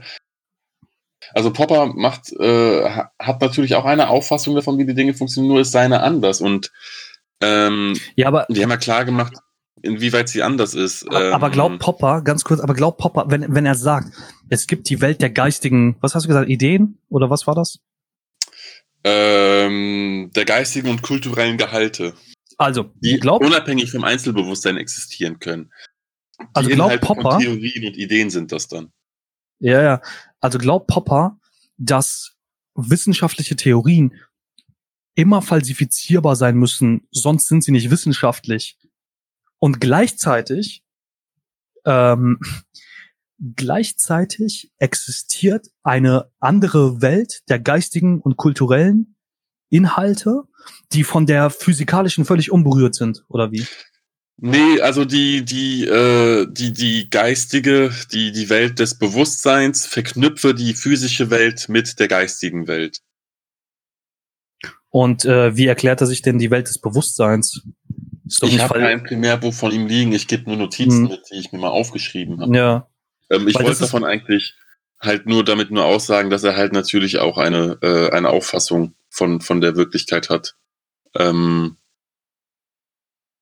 die kann ja. ich aber hier auch nicht wirklich konkret ja. angreifen oder ich, kommentieren. Ich, ich, weiß. Ähm, ich kann aber kommentieren, Kop, äh, Popper hat, also du hast ja auch gefragt, warum ist Popper, Popper findet man in jedem Buch, hast du irgendwann gesagt, ne? Ja, in, also in, in, in Ökonomie-Lehrbüchern ist der fast in jeder Einleitung zu finden. Ja, weil ich glaube, Popper hat seinerzeit, also Mitte 20, Anfang, Mitte, erstes Drittel und Mitte 20. Jahrhundert, mhm. hat ähm, äh, sehr viel über schon bekannte große Philosophen geschrieben und sozusagen seine äh, sein ein Komment immer wieder so Kommentare verfasst, sage ich mal, ja. über Platon, über Aristoteles, über Marx, über Hegel und war eigentlich in dem akademischen Betrieb nicht so drin. Es war eher so ein Außenseiter, glaube ich mich, wenn ich mich richtig erinnere. Ja. Und auch seine Bearbeitung dieser Philosophen ist äh, in Einzelfällen auch auf viel, auf viel Kritik gestoßen von verschiedenen Seiten. Zum ja. Beispiel wirft er Platon, äh, wirft er, ich will mal nicht auf Platon, aber wirft er Marx zum Beispiel den, den Totalitarismus vor, ne? Also ein ja. das, was wir jetzt im, im, im, das, was er zu seiner Zeit halt in der, in, in der in, in der Sowjetunion erlebt haben, das ist natürlich die natürliche Konsequenz von Marx. So ähnlich, so hat halt Popper gedacht. Und ja. das ist natürlich sehr vereinfacht und beruht auf seiner politischen Überzeugung. Und ähm, mhm. obwohl Popper immer, er sprach aus selbst immer, was er, was er diesen falschen Gesellschaften und politischen Überzeugungen entgegenstellte, war mitgehend mit seiner Philosophie natürlich ähm, eine Art offene, pluralistische Gesellschaft, die anhand der, Falls der Methode der Falsifizierung sich immer weiterentwickelt. Ja. Also Popper hat einen starken Fortschrittsglauben, dass die Menschheit an sich, also er war zwar gegen deterministische Geschichtsauffassung, die man bei Hegel und auch bei Marx, wenn man möchte, finden kann, mhm. äh, in der Aus Auffassung, aber hatte selbst halt den Anspruch zu sagen, nee, wir müssen uns immer wieder neu finden und äh, neu die Sachen, die wir kennen, halt überprüfen äh, äh, und so kommen wir weiter. Das, da kann man natürlich auch eine Art Determinismus oder auch äh, äh, eine Art Determinismus ja. sehen. Ne? Also, also tue ich jetzt auf jeden Fall in dem Moment. Ähm, also seine, seine Philosophie, sein Werk, sein Wirken, sein Anspruch wird, wird ihm, wird, wird sein, sein, sein Wirken wird seinem Anspruch selbst nicht, nicht gerecht. Ähm, das ja. kann ich festhalten an dieser Stelle er, er wollte, glaube ich, auf den Tisch hauen zu seiner Zeit und sagen, so, das alles ist falsch gelaufen, ich zeige euch jetzt, wie wir es eigentlich richtig machen. Wir machen es ja, richtig äh, äh, mit dieser Methode. Das, ja, und ja. aber das ist doch, das ist doch was, was mich wundert. Ja, also warum ich, ähm, da können mir auch gerne äh, die Hörerinnen und Hörer auch schreiben, äh, wenn wenn sie wissen, wieso, ja, oder oder da eine plausible Erklärung für haben. Also ähm, meine Kritik nochmal, um aufs, äh, um aufs, aufs große Ganze nochmal zu verweisen. Mhm. Einerseits am Beispiel des deduktiv-nomologischen Modells von Hempel und Oppenheim ähm, verstehe ich nicht, äh, zu welchem Zweck, zu welchem Zweck ähm, nach Erklärungstheorien gesucht wird. Ich würde auch gerne als Philosophie interessierter Mensch wissen, was macht eine gute Erklärung aus. Ja, ähm, aber warum wird da mit Beispielen hin und her geschmissen. Also mir fehlt eine klare Zielsetzung. Zurück zu Popper. Bei, bei, bei Popper und äh, so, damit auch bei, beim kritischen Rationalismus ähm, verstehe ich nicht, warum alle anderen Einzelwissenschaften, das kann ich nicht mal sagen, aber zumindest ähm, diejenigen, die Einzel, andere Einzelwissenschaften studieren, also Ökonomik, äh, Physik, äh, Chemie, Biologie, wenn sie sich mal mit Wissenschaftstheorie, manche erste Master, manche schon im Bachelor, wenn sie sich mit Wissenschaftstheorie befassen, warum Popper der letzte, also mein, einer meiner Professoren würde sagen, das ist, das ist, warum auch immer, der letzte von anderen Wissenschaftlern respektierte Wissenschaftsphilosoph. Und dafür gibt es, wenn man Hume, Kant oder auch Marx kennt, dafür gibt es keinen Grund, finde ich. Weil es gibt einfach Theorien, nehmen wir mal, ähm, es gibt einfach Theorien, die sind nicht experimentell falsifizierbar. Und trotzdem führen sie zu einem Fortschritt. Und Fortschritt ist doch nicht immer dann, wenn man Fehler findet. Natürlich auch, ja. Aber wie soll denn, ähm, wie soll denn die Evolutionstheorie Wissenschaftlichkeit durch Popper erlangen? Und der kannst du die Naturwissenschaftlichkeit nicht absprechen. Es funktioniert nicht. Was ist mit, ähm, äh, jetzt müsste ich mir, ähm, nehmen wir mal die, die, die Wachstumstheorie der modernen Ökonomik, die wir letzte Woche so stark äh, ins Visier genommen haben. Äh, die kannst du nicht einfach experimentell falsifizieren, weil jedes Jahr, und dann ist auch egal, mit welcher Methode und ob das erschlichen ist und ob, das ist natürlich zu kritisieren, aber jedes Jahr gibt es eben dieses Info-Institut IFO -Institut aus München, die jedes Jahr so ein Ding raushauen, so eine Wachstumsprognose, die auch jedes Jahr dreimal korrigiert wird, ja, weil, weil sie, weil es Nonsens ist. Aber die, die lässt sich nicht einfach so widerlegen. Also gerade bei wirtschaftlichen Theorien ist es unheimlich schwer. Ähm, wie will Popper das denn machen? Und da bin ich nämlich die Überzeugung, dass man mit ähm, entweder, also mit Marx sowieso, wenn man Ökonomie kritisieren will, aber auch mit äh, Hume, aber auch mit Kant, wenn man die Leute darauf aufmerksam macht, dass, und das ist, glaube ich, einer der Knackpunkte, die sowohl Hempel und Oppenheim als auch Karl Popper, und jetzt schließt sich der Kreis, was die, glaube ich, nicht beachten oder was die, glaube ich, falsch gemacht haben. Jetzt wirklich nur meine Annahme. Ähm, ich glaube, die, die, ich glaube, sie gehen davon aus, und das machen auch viele Analytiker, und ich glaube, dass das ein Fehler ist. Viele gehen davon aus, dass die Prinzipien von Wissenschaften mit Wissenschaft zu erklären sind. Und ich glaube, dass das falsch ist. Dass die Prinzipien von Wissenschaft Du musst es nur aufbröseln für mich. Ich, ich glaube, also aus meiner Sicht formuliert, ich glaube, dass die Prinzipien der Wissenschaft nicht mit der Wissenschaft erklärt werden können. Sondern? Sondern mit, äh, ja, ganz platt jetzt ausgedrückt, mit Philosophie, mit, ähm, oder manche würden sagen, mit Erklärungen zweiter Ordnung oder irgendwas. Die, die, die Erklärung, warum gewisse wissenschaftliche Dinge funktionieren, können sich nicht so zur Wissenschaft verhalten, also die Erklärung einer Wissenschaft kann sich nicht auf dieselbe Weise zur Wissenschaft verhalten, wie es die Wissenschaft zu den Phänomenen tut, die sie erklärt. Also du kannst nicht ähm, irgendein physikalisches Experiment, ähm, das sich zu einer Theorie gewissermaßen verhält, das ist nicht dasselbe Verhältnis, wie wenn ich erkläre, warum gewisse Theorien wissenschaftlich sind oder warum gewisse wissenschaftliche Theorien ähm, ja plausibel oder unplausibel sind. Ich glaube, die philosophischen Grundlagen einer Wissenschaft müssen sich anders verhalten als die Wissenschaft zum Phänomen selbst. Deswegen ähm, ist, ist der Punkt klar. Mhm. So ein bisschen. Also du, man kann ja nicht, man kann ja nicht sagen, ähm, also ich kann ja mit einem physikalischen Experiment nicht erklären, warum physikalische Experimente gut sind. Es geht ja nicht. Meinst du, das ist ein Zirkelschluss bei Popper? Ja, genau. Okay. Und zwar äh, einer der besonderen Art, weil er man es gibt es gibt Wissenschaftler, die die äh, vollziehen Experimente und stellen dann fest, okay, ist es plausibel oder nicht, kann ich das wiederholen, äh, kommt immer dasselbe Ergebnis, äh, weicht das Ergebnis ab und so weiter und so fort. Ähm, und und Popper sagt, na ja, eben nur die, mit denen man das machen kann, hält er auch für fortschrittlich. Als Philosoph, als Philosoph der Wissenschaft sozusagen. Das ist, glaube ich, dieses, dieses Zirkelschluss-Ding. Und diese ganze Theorie kommt mir wie eine Tautologie vor. Und Popper selbst sagt ja, dass Tautologien keine wissenschaftlichen Sätze sind. So. Mhm. Ja. Und das ist ja, das ist ja der große Knackpunkt. Dass sowohl Hempel und Oppenheim, die sagen, Erklärungen sind ein deduktiver Schluss da musst du aber auch den deduktiven Schluss erklären. Ja, also du kommst in so einen Regress rein. Und genau wie Popper, der sagt, das muss immer widerlegbar sein. Diese Widerlegbarkeit ist ein wissenschaftliches Prinzip. Das kannst du aber, dieses Prinzip kannst du nicht mit Wissenschaft erklären.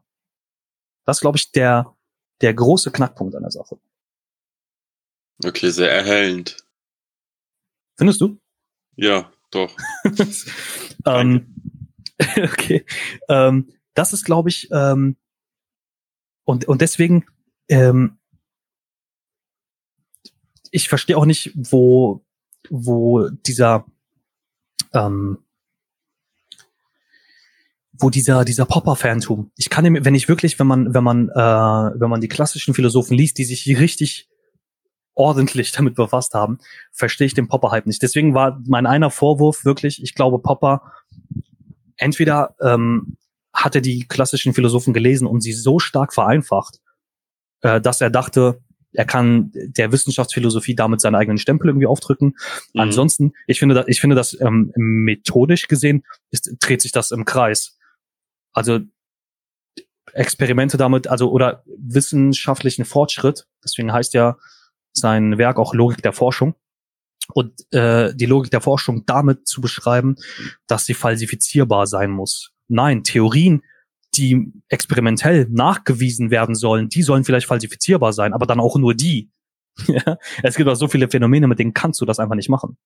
So, deswegen glaube ich, ähm, ja, Zirkelschluss, vielleicht kein klassischer in dem Sinne, aber trifft es eigentlich ähm, ganz gut.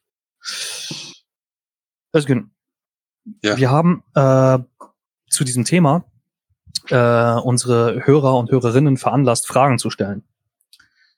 Äh, wollen wir die mal raushauen? Und äh, dann. Ja, ja, du bist heute Leader. okay. Ähm, ja, aber wenn ich, wenn ich aber die Fragen stelle, dann, äh, dann. Dann will ich sie stellen, damit du sie antworten kannst. okay. Ähm, dann ist es kein Selbstgespräch. Hast du die parat? Ähm, ja, ja, ich suche sie gerade raus. Okay. okay kam okay. auch fleißig an. Ja. Und zwar fange ich mit der ersten Frage von Corvus Corax an. Mhm. Wie ist Wissenschaft überhaupt möglich und wo liegen die Grenzen der Naturwissenschaften? Ui. Wie viel Normativität und Metaphysik steckt vor allem in der Naturwissenschaft? Corvus Corax. Äh, liebe Grüße. Ähm, okay, die hat's in sich. Ähm, wie ist Wissenschaft möglich? Und wo liegen die Grenzen der Naturwissenschaft? Ich glaube ja, dass die erste Frage, die erste Frage die ist, die Popper vernachlässigt hat. wie, wie ist Wissenschaft, wie ist das überhaupt möglich, dass das geht? Wie kann denn ein Naturwesen, Mensch, Dinge fassen, und zwar richtig erfassen, die in der Natur vorgehen? So. Und da äh, muss ich, ähm, muss ich den, den, äh, den Kant auspacken. Ähm, da wirklich äh, Einleitung, vor allem Ausgabe B, Kritik der reinen Vernunft. Bei Kant geht es nämlich genau um diese Frage, wie ist A, Wissenschaft möglich? Äh, wie ist B, die Reihenfolge ist jetzt abgeändert, äh, wie ist B, wie ist Metaphysik als Wissenschaft möglich? Und wie ist Physik als Wissenschaft möglich? Wie ist Mathematik als Wissenschaft möglich? Was Kant macht in der Kritik der reinen Vernunft, 1781 äh, erste Auflage, 1786 kam dann die zweite und die ist glaube ich wichtiger. Ähm, er hat versucht diese diese diesen vier Fragen erstmal einer ordentlichen Rechtfertigung zu unterziehen. Warum müssen wir uns fragen, wie das möglich ist? Und versucht es dann auch zu vollziehen. Ja? Dass nämlich es einen Unterschied gibt, ob wir sinnliche Dinge wahrnehmen und verwissenschaftlichen wollen und Dinge, die, die man mit der Ratio verwissenschaftlichen kann. Dazu gehört zum Beispiel die Mathematik. Ja, weil die Mathematik äh, quasi a priori Urteile bedient, ja, ähm, selbst bei der Geometrie. Ja. Und wenn man quasi sinnlich erfahrbares, zum Beispiel physikalische Phänomene, wenn man die auf Mathematik zurückführen kann, dann geht man den sicheren Weg einer Wissenschaft, so Kant. Ähm, und darüber muss man die Möglichkeiten und Grenzen von Wissenschaften definieren. Ähm, sprich, Kant würde sagen, wenn ich kann die physikalischen Gesetze, physikalischen Gesetze von Newton, die kann ich rein mathematisch ausdrücken. Mhm. Deshalb sichere Wissenschaft. Chemie kann ich nicht auf Mathematik zurückführen, aber auf Physik.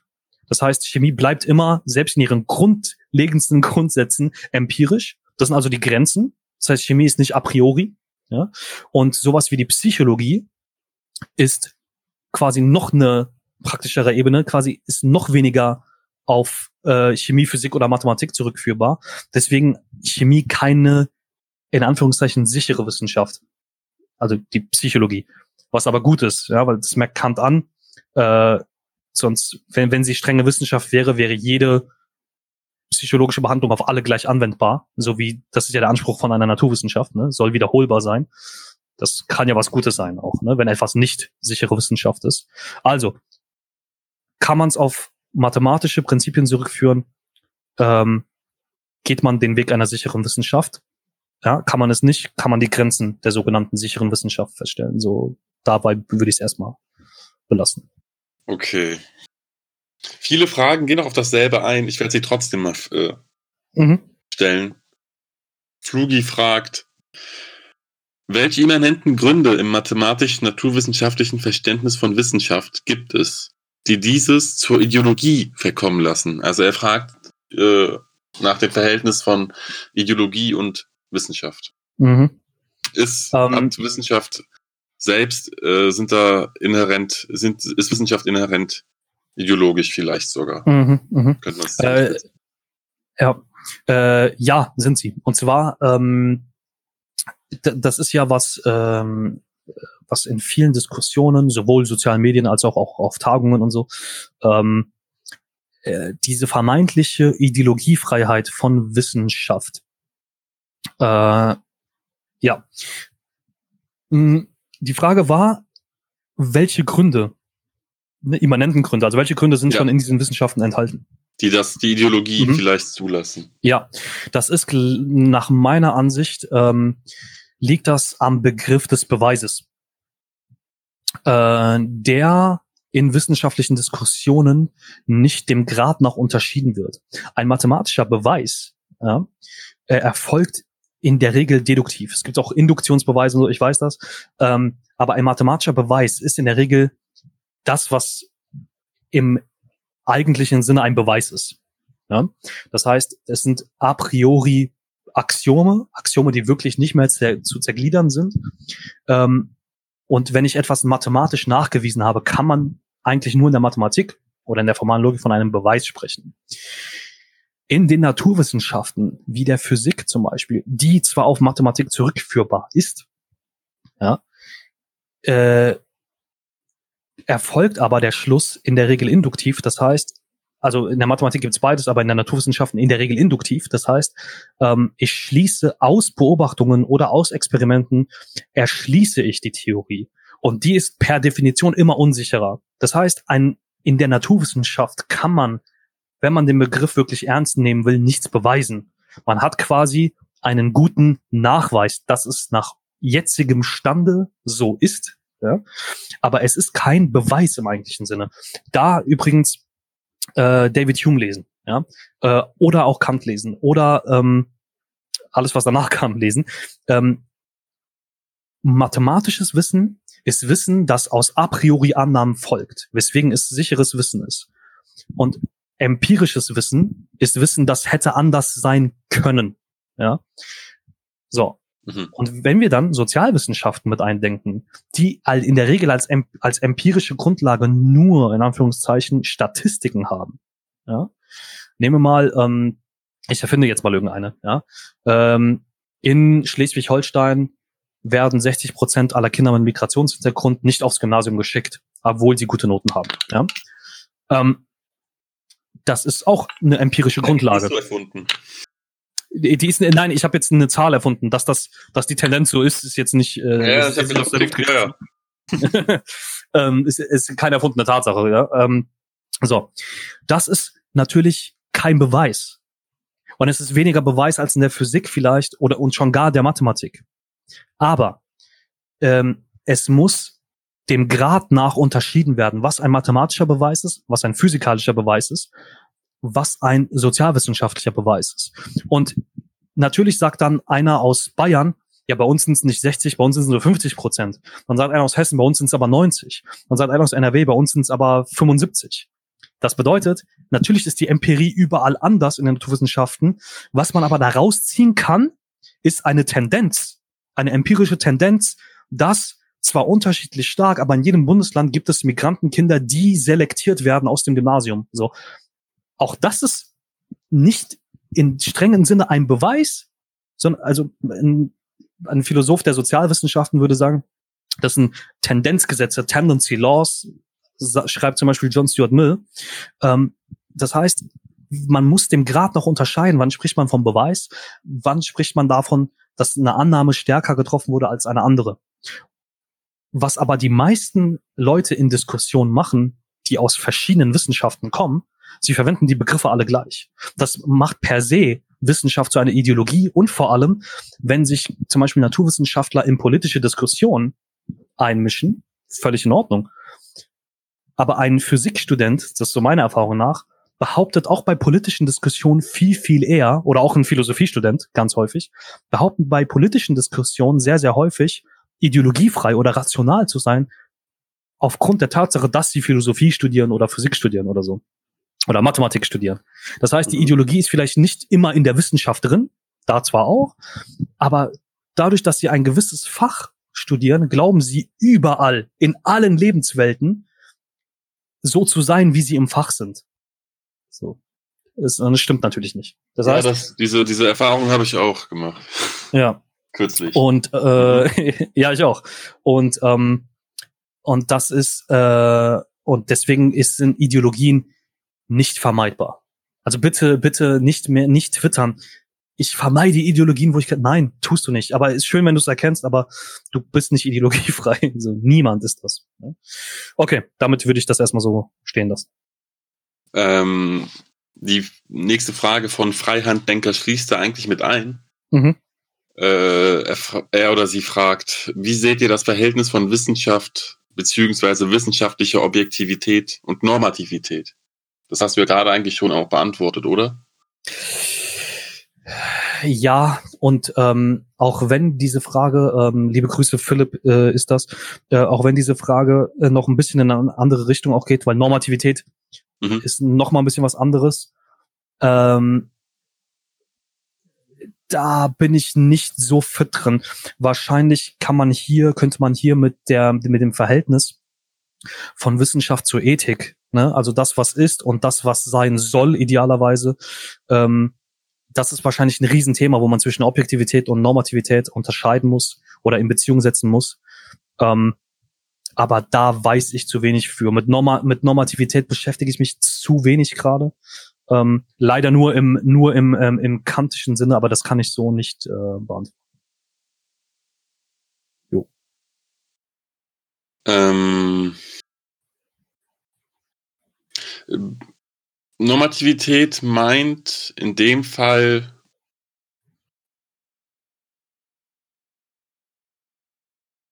Was meint Normativität in diesem Fall? Eine Handlungsanweisung, wie die, von, wie die, wie die stattfinden? Der Normativität ist, ähm, ich verstehe normativ immer im Gegenzug zu ähm, deskriptiv. Mhm. Ähm, also deskriptiv ist ja ähm, quasi, ich gucke, wie etwas einfach ist gerade und äh, Normativität ist quasi der Norm dienend, also ein Maßstab für etwas. So, so verstehe ich das. Äh, und deskriptives Beschreiben, also ich beschreibe einen Sachverhalt, dann bin ich deskriptiv unterwegs, ja, so gesehen. Und wenn ich darüber spreche, was sein soll, äh, mhm. spreche ich im normativen äh, Sinne. Äh, und deswegen glaube ich, dass das viel mit dem Verhältnis Wissenschaft, Ethik oder Ethik und Metaethik zu tun hat. Ähm, aber da weiß ich einfach zu wenig für. Okay.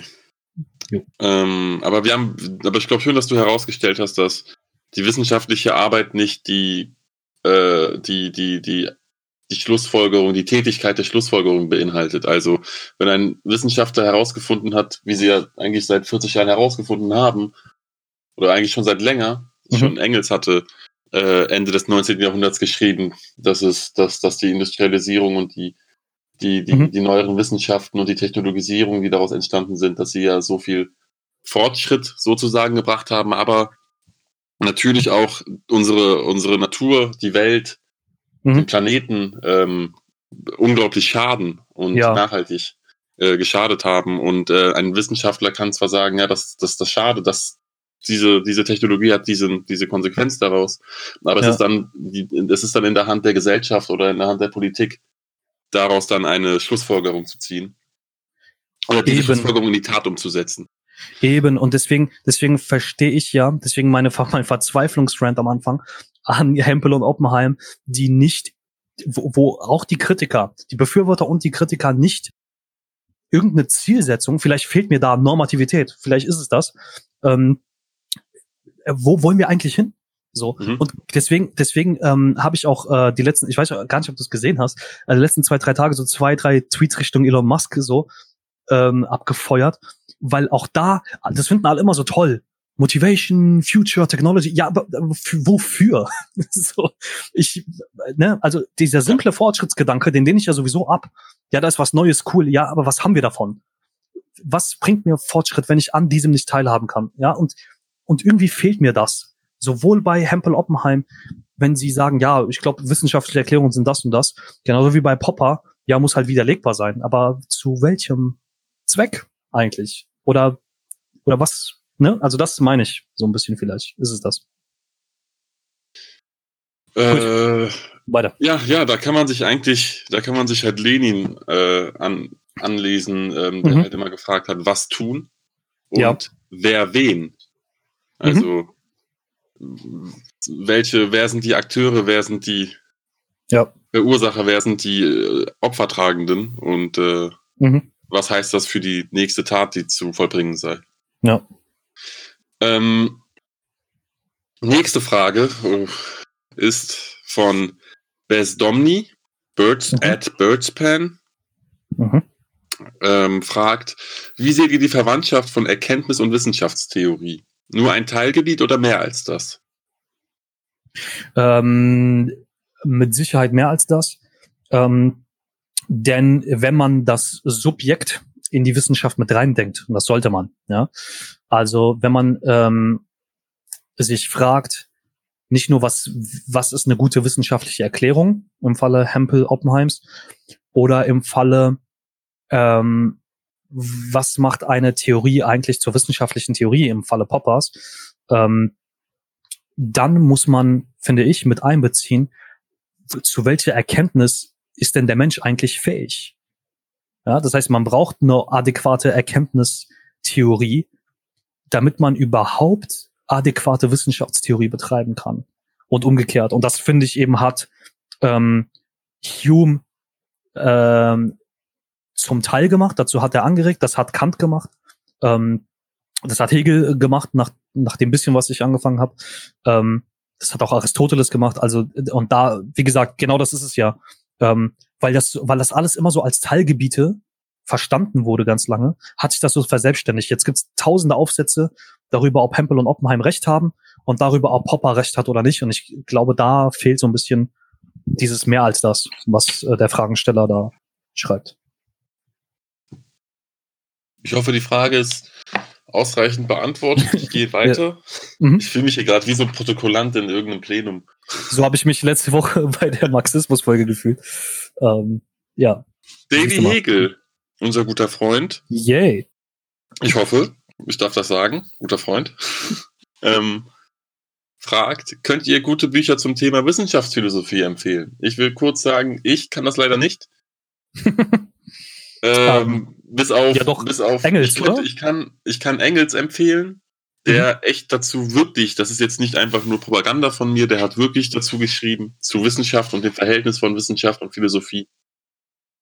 Ähm, in ähm, der Sozialismus äh, von Utopie zur Wissenschaft Mhm. und in seiner Schrift ähm, Anti-Düring, beziehungsweise, das haben wir auch in der Marxismus-Folge erwähnt, dass das eine ganz wichtige Schrift ist von Engels. Mhm. Ähm, die möchte ich an, die möchte, die kann ich da empfehlen. Okay. Ähm, ich würde sagen, es äh, käme natürlich drauf an, äh, einerseits zu welcher Wissenschaft, also wenn man wirklich ähm, das Werkzeug des Philosophierens, da gibt's einige, ja, ähm, äh, wenn man also das Verhältnis von Philosophie zu einer Einzelwissenschaft ähm, lesen, darüber lesen will, das setzt natürlich voraus, dass man sich mit dieser anderen Wissenschaft ein bisschen auskennt. Ähm, also wer ein begeisterter äh, Leser physikalischer Theorien ist, moderner physikalischer Theorien, dem sei von Meinhard Kuhlmann, Kurt Friebe und ich glaube noch drei anderen Autoren, die mir jetzt nicht einfallen, ähm, Philosophie der Quantenphysik, zweite Auflage empfohlen, ist glaube ich auch erschwinglich. Ähm, da geht es tatsächlich, und das ist nicht einfach nur, ja, man kann Quantenphysik auch philosophisch verstehen, sondern die nehmen tatsächlich äh, philosophische Begriffe äh, und versuchen anhand derer die zentralen Begriffe der Quantenphysik verständlicher zu machen. Ähm, zum Beispiel, wenn jetzt ein Physiker geht von irgendeiner Theorie aus und dann versuchen die Autoren zum Beispiel unter dem Begriff der Ontologie, der Lehre des Seins, klar zu machen, ob diese quantenphilosophische Theorie philosophisch plausibel ist. Also wenn man sich ein bisschen mit Wissenschaftstheorie aus der Philosophie auskennt ähm, und wenn man sich mit äh, Quantenphysik befasst hat, zum Beispiel mit der viele Welten Interpretation, dann würde ich darauf zurückgreifen, wer sich mit Wirtschaftswissenschaften auskennt. Da empfehle ich eins, das äh, mit Vorsicht zu genießen ist, ähm, von Julian Reis, Philosophy of Economics. Äh, Julian Reis geht im Prinzip systematisch durch alle Themen durch. Äh, Rational Choice, wie plausibel ist das? Ähm, Wohlfahrtsökonomik, wie plausibel ist das? Ökonometrie, Statistik, wie plausibel ist das aus philosophischer Sicht? Ähm, Julian Reis arbeitet viel mit David Hume und John Stuart Mill und versucht ein bisschen auf diese methodischen Probleme moderner Wirtschaftswissenschaft aufmerksam zu machen. Wer ähm, das haben will, also systematische Kritik an den Wirtschaftswissenschaften mit historischer Brillanz Karl Marx mit einbeziehen, das wirklich vermischt haben will, äh, dann kommt wärmstens empfohlen äh, Karl-Heinz Brottbeck.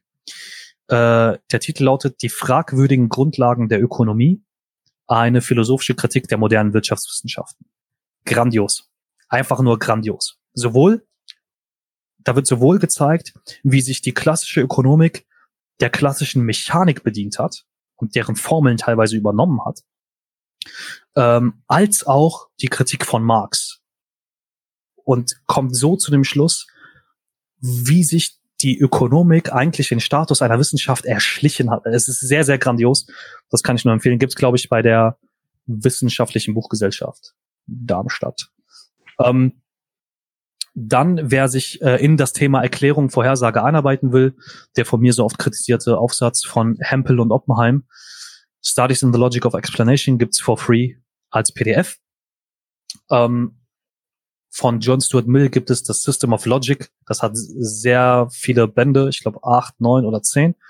Ähm, da kann ich Band eins einfach empfehlen. Da wird das äh, zusammengefasst, was er vorhat. Und wer sich mit, das ist ein Thema, das äh, faszinierend ist, weil das auch mehrere Wissenschaften mit einbezieht, mit der Philosophie von Komplexität vom Komplexitätsbegriff und vom komplexen System überhaupt befassen will, dem sei Philosophy of Complex System von Michael Strevens empfohlen. Ähm, das ist auch für Nicht-Naturwissenschaftler verständlich, obwohl er mit Naturwissenschaften arbeitet, aber auch mit, ähm, naja, äh, solchen äh, ich will, nee, nicht fragwürdig, aber mit Wissenschaften, wo es eben schwierig ist, das an, als Wissenschaft zu bezeichnen, zum Beispiel mit äh, den neuesten Psychologien, ähm, zum Beispiel mit der neuesten Wirtschaftspsychologie und solche Sachen und untersucht sie unter, innerhalb des Komplexitätsbegriffs. Das kann ich auch empfehlen. Und äh, wenn jemand ein Hauptwerk sucht, das in, das wird glaube ich meine letzte Empfehlung, wer ein Hauptwerk sucht, das alle diskutierten Probleme der Wissenschaftsphilosophie erklärt. Dem sei empfohlen von Gerhard Schurz, Philosophy of Science, a Unified Approach, erschien 2014. Äh, ja, das wäre soweit meine Liste. Und natürlich Klassiker lesen. Also bitte, ähm, wer kann Einleitung, Kritik der reinen Vernunft? Aristoteles, die Kategorien. David Hume, eine Untersuchung über den menschlichen Verstand. aus dem Mittelalter, Wilhelm von Ockham, Texte zur Erkenntnis und der Wissenschaft, unterschätzt, maßlos unterschätzt. Das ist doch nicht. Ockhams Rasiermesser ist doch äh, ganz bekannt. Ja, aber ähm, ja, ja, die Worte Ockhams und Rasiermesser sind bekannt, aber dieses Buch ist unterschätzt. okay. ähm, und von auch von Kant-Forschern unterschätzt, von Kant metaphysische Anfangsgründe der Naturwissenschaft. Was da auch zum Thema Ideologie in der Wissenschaft und ähm, und wie die Naturwissenschaft überhaupt betrachtet werden sollte, philosophisch, mathematisch, grandios unterschätzt. Ähm, und ähm, dann gibt es bei Surkamp erschienen, das könnte dich auch interessieren, äh, von der Reihe Phänomenologie und Marxismus. Das ist dann Teil 4, der heißt Erkenntnis und Wissenschaftstheorie. Und da wird die Erkenntnis- und Wissenschaftstheorie einer marxistischen Kritik unterzogen. Herausgegeben mhm. von Bernhard Waldenfels und ähm, Jan Bröckmann, wenn ich gerade richtig gucke. Surkamp. Äh, auch das wärmstens empfohlen. Also bitte auch Klassiker lesen, weil ähm, da steht alles drin. Wirklich. Gut. Ich hoffe, ihr habt euch aufgeschrieben. Ich hoffe, ihr habt euch das alles aufgeschrieben. Ja. Alexander, darf ich zur nächsten Frage kommen? Äh, sehr gerne. Michael fragt uns, wie wir zum philosophischen Materialismus stehen. Ich oh, möchte da kurz sagen. Michael, ich wollte gerade Fragen sagen, die, die Frage kann ich an dich gerade weiterschieben. Michael, ist das, ist, ich weiß nicht, ob das, ob das eine Fanfrage ist, ob sie sticheln möchte. Wir haben zwei Stunden letztens über, darüber gesprochen, natürlich nicht ausgiebig, nur über den philosophischen Materialismus, aber doch ähm, ähm, zufriedenstellend, hoffe ich, dachte ich bisher. Mhm. Ähm, deswegen verweise ich auf die Folge. Ich verweise wie immer, wie immer auf die Bücher von Engels und Marx und wie immer sind es Titel, die ich schon zehnmal genannt habe. Deswegen werde ich es nicht wieder tun. ähm, ich und will die Frage aber ganz direkt beantworten. Wie, wie stehe ich zum philosophischen Materialismus? Ich würde sagen, ich stehe ganz stabil. Ich stehe sehr bequem zum philosophischen Materialismus. Ähm, und damit äh, ich fasse auch nochmal, äh, das habe ich in jeder Folge bestimmt mal erwähnt, äh, ich fasse auch nochmal zusammen, ich muss mich da noch richtig einarbeiten, äh, glaube trotzdem, dass ähm, vernünftige Philosophie unter anderem materialistisch sein muss, äh, bin aber äh, wie einige, es gibt einige wenige, Renate Wasner zum Beispiel, die sich als ähm, marxistische Kantianer bezeichnen, die glauben, dass Idealismus und Materialismus sogar vereinbar ist. Ähm, dieser Frage werde ich äh, in meinen künftigen Semestern tatsächlich auch nachgehen. Ähm, ich, ich weiß nicht, ob Michel so so so ein Feuer legen wollte, so oh äh, Wissenschaftsphilosophie, was man und dann so quasi wie so ein Streichholz ins Benzin wirft und wieder geht. Ähm, aber Özgün und ich haben, haben uns ja geeinigt in der letzten Folge, dass wir diesen Idealismus-Materialismus-Streit, da machen wir bestimmt mal eine Folge zu, aber den verschieben wir jetzt erstmal. Ja, also ich würde da noch hinzufügen, ähm, ich, ich, ich, ich beschäftige mich natürlich auch mit vielen anderen Sachen und da will ich noch kurz nennen, wenn wir über philosophischen Materialismus reden und Idealismus ganz kurz. Ähm, ich, ich schaue immer wieder gerne, muss ich sagen. Also es, ich finde es doch sehr spannend zu lesen und auch sehr spannend zu lernen mhm. ähm, von äh, Jacques Lacan, der ja kein Philosoph war, sondern Psychoanalytiker. Aber mhm.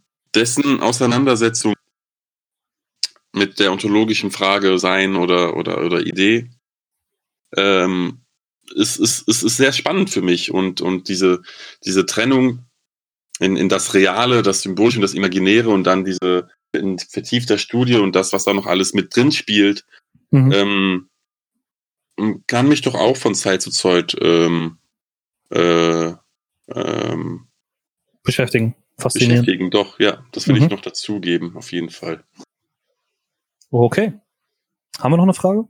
Ja, wir haben noch eine Frage. Mhm. Äh, Titus Blome fragt. Ah, liebe Grüße. Äh, Inwiefern besitzt Wissenschaft Zugriff auf eine objektive Wirklichkeit? Ui. Ähm, die Frage hat impliziert natürlich die Voraussetzung der objektiven Wirklichkeit. Wenn ich das tue, bin ich noch, also ich habe die die ähm, die Idealisten nach Kant noch nicht richtig gelesen, außer ein bisschen Reinhold. Ähm, plausibel ist natürlich Kants Ausführung, äh, dass wir, dass uns Dinge erscheinen. Ne? Ich meine, die Erscheinung ist ja nicht aus der Luft gegriffen, uns erscheinen Dinge und die Frage ist natürlich, sind das wirklich die Dinge oder sind die Dinge, wie sie wirklich sind, äh, von der Erscheinung, wie wir sie sehen, zu unterscheiden? Ähm, mhm. Und äh, um, um damit auch mal kurz aufzuräumen, weil viele dann immer sagen, so Kant glaubt nicht, dass man gewisse Dinge erkennen kann. Doch, tut er. Aber man muss die Rechtfertigung des Arguments immer mitlesen. Äh, ganz kurz. Also, wenn, wenn ihr quasi, ihr, ihr seid im Urlaub und ihr seht, die Sonne ist da, paar Stunden später ist sie woanders, dann ist sie da, und ein paar Stunden später ist sie wieder woanders. Ja, das ist, was ihr seht, was hier erscheint. Und deswegen dachten die Menschen ganz lange, dass die Sonne sich um die Erde dreht, weil das ist, was man sieht. Und Kopernikus hat herausgefunden, es ist eben nicht so, wie man sieht, sondern die Erde dreht sich um die Sonne. Das, und deswegen spricht Kant in seiner Erkenntnislehre, das ist der, die Erkenntnislehre ist der erste Teil der Kritik der reinen Vernunft, von der kopernikanischen Wende. Das sagt er da noch nicht so, aber er sagt, ich halte es wie mit Kopernikus. Ähm, dass auch wir Menschen, wir sehen Dinge und müssen uns erstmal fragen, erscheint es uns so, wie es Kopernikus mit der Sonne und der Erde getan hat? Oder müssen wir quasi unsere, unsere sinnliche Erfahrung, die uns ja den Rohstoff bietet, wir sehen ja erstmal nur Sachen oder fühlen oder riechen oder schmecken oder irgendwas, wir müssen uns quasi mit den Verstandesbegriffen, die aus der Vernunft entspringen, wir müssen quasi die Erfahrung erstmal einer, einer, einer richtigen Kritik unterziehen ob es, ob die Dinge wirklich so sind, wie wir sie sehen. Ähm, und das ist eine plausible Methode, um zu sagen, na ja, so könnte man sich der objektiven Wirklichkeit annähern. Man weiß natürlich nicht zu 100 Prozent, ob sie so ist, wie sie ist. So würde ich das erstmal beantworten. Okay, das wären erstmal alle Fragen, soweit ich weiß. Cool, dann vielen Dank dafür. Waren, waren dann doch mehr als fünf. Ähm, ich habe paar Stunden vor der Folge reingeguckt waren es, glaube ich, 15, wahrscheinlich zwei, drei dazugekommen. Ähm, also wie gesagt, äh, nicht, ähm, ich bin wahrscheinlich äh, bei, bei den bei, bei Hempel Oppenheim und bei Popper wahrscheinlich zu lange kleben geblieben. Wahrscheinlich ähm, ist das auch alles ähm, ja vielleicht gar nicht so ein großes Problem, wie ich es immer finde. Äh, finde aber doch, dass ähm, dass wir philosophisch gesehen jetzt, ja, wenn man dieses Fach äh, an diesem Fach interessiert ist und die Dinge liest, ich glaube, wir kämen weiter und schneller vorwärts, wenn wir nicht anfangen, einzelne Fragen rauszunehmen, wie Sample und Oppenheim getan haben, nämlich was sind gute Erklärungen und sind sie symmetrisch zu vorhersagen? Auf diese Vorhersagen-Sache bin ich gar nicht erst eingegangen. Ähm, oder wie Popper ähm, muss eine Theorie falsifizierbar sein, um wissenschaftlich zu sein und so weiter und so fort. Ich glaube, wir täten besser daran, wenn wir, äh, wie äh, auch Hössle in seinem Buch schreibt, wenn wir wieder anfangen, die Wahrheit im Ganzen zu suchen.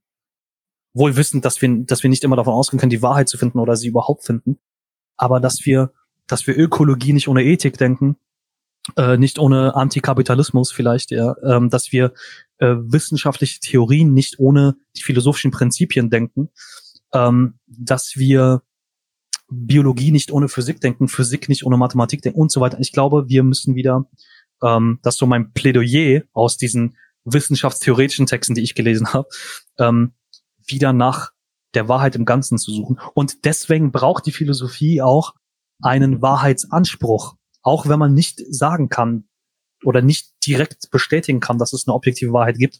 Aber dass, dass es Wahrheiten gibt, davon muss man ausgehen, um vorwärts zu kommen.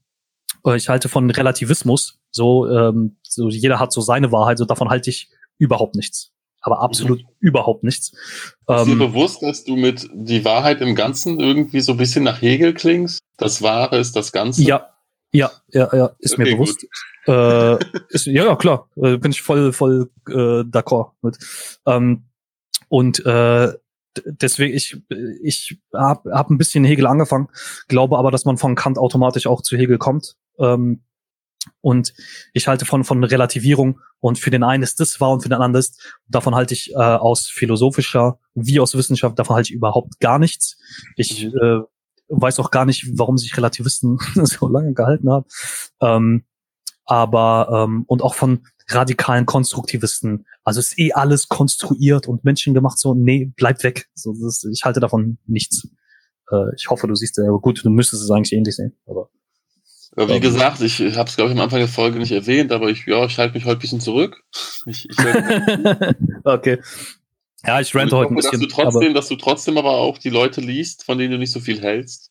Aber Immer. Glaub, das machst du, das ist mir ziemlich bewusst, weil sonst kommst du nicht zu dem Schluss, dass du nichts davon hältst.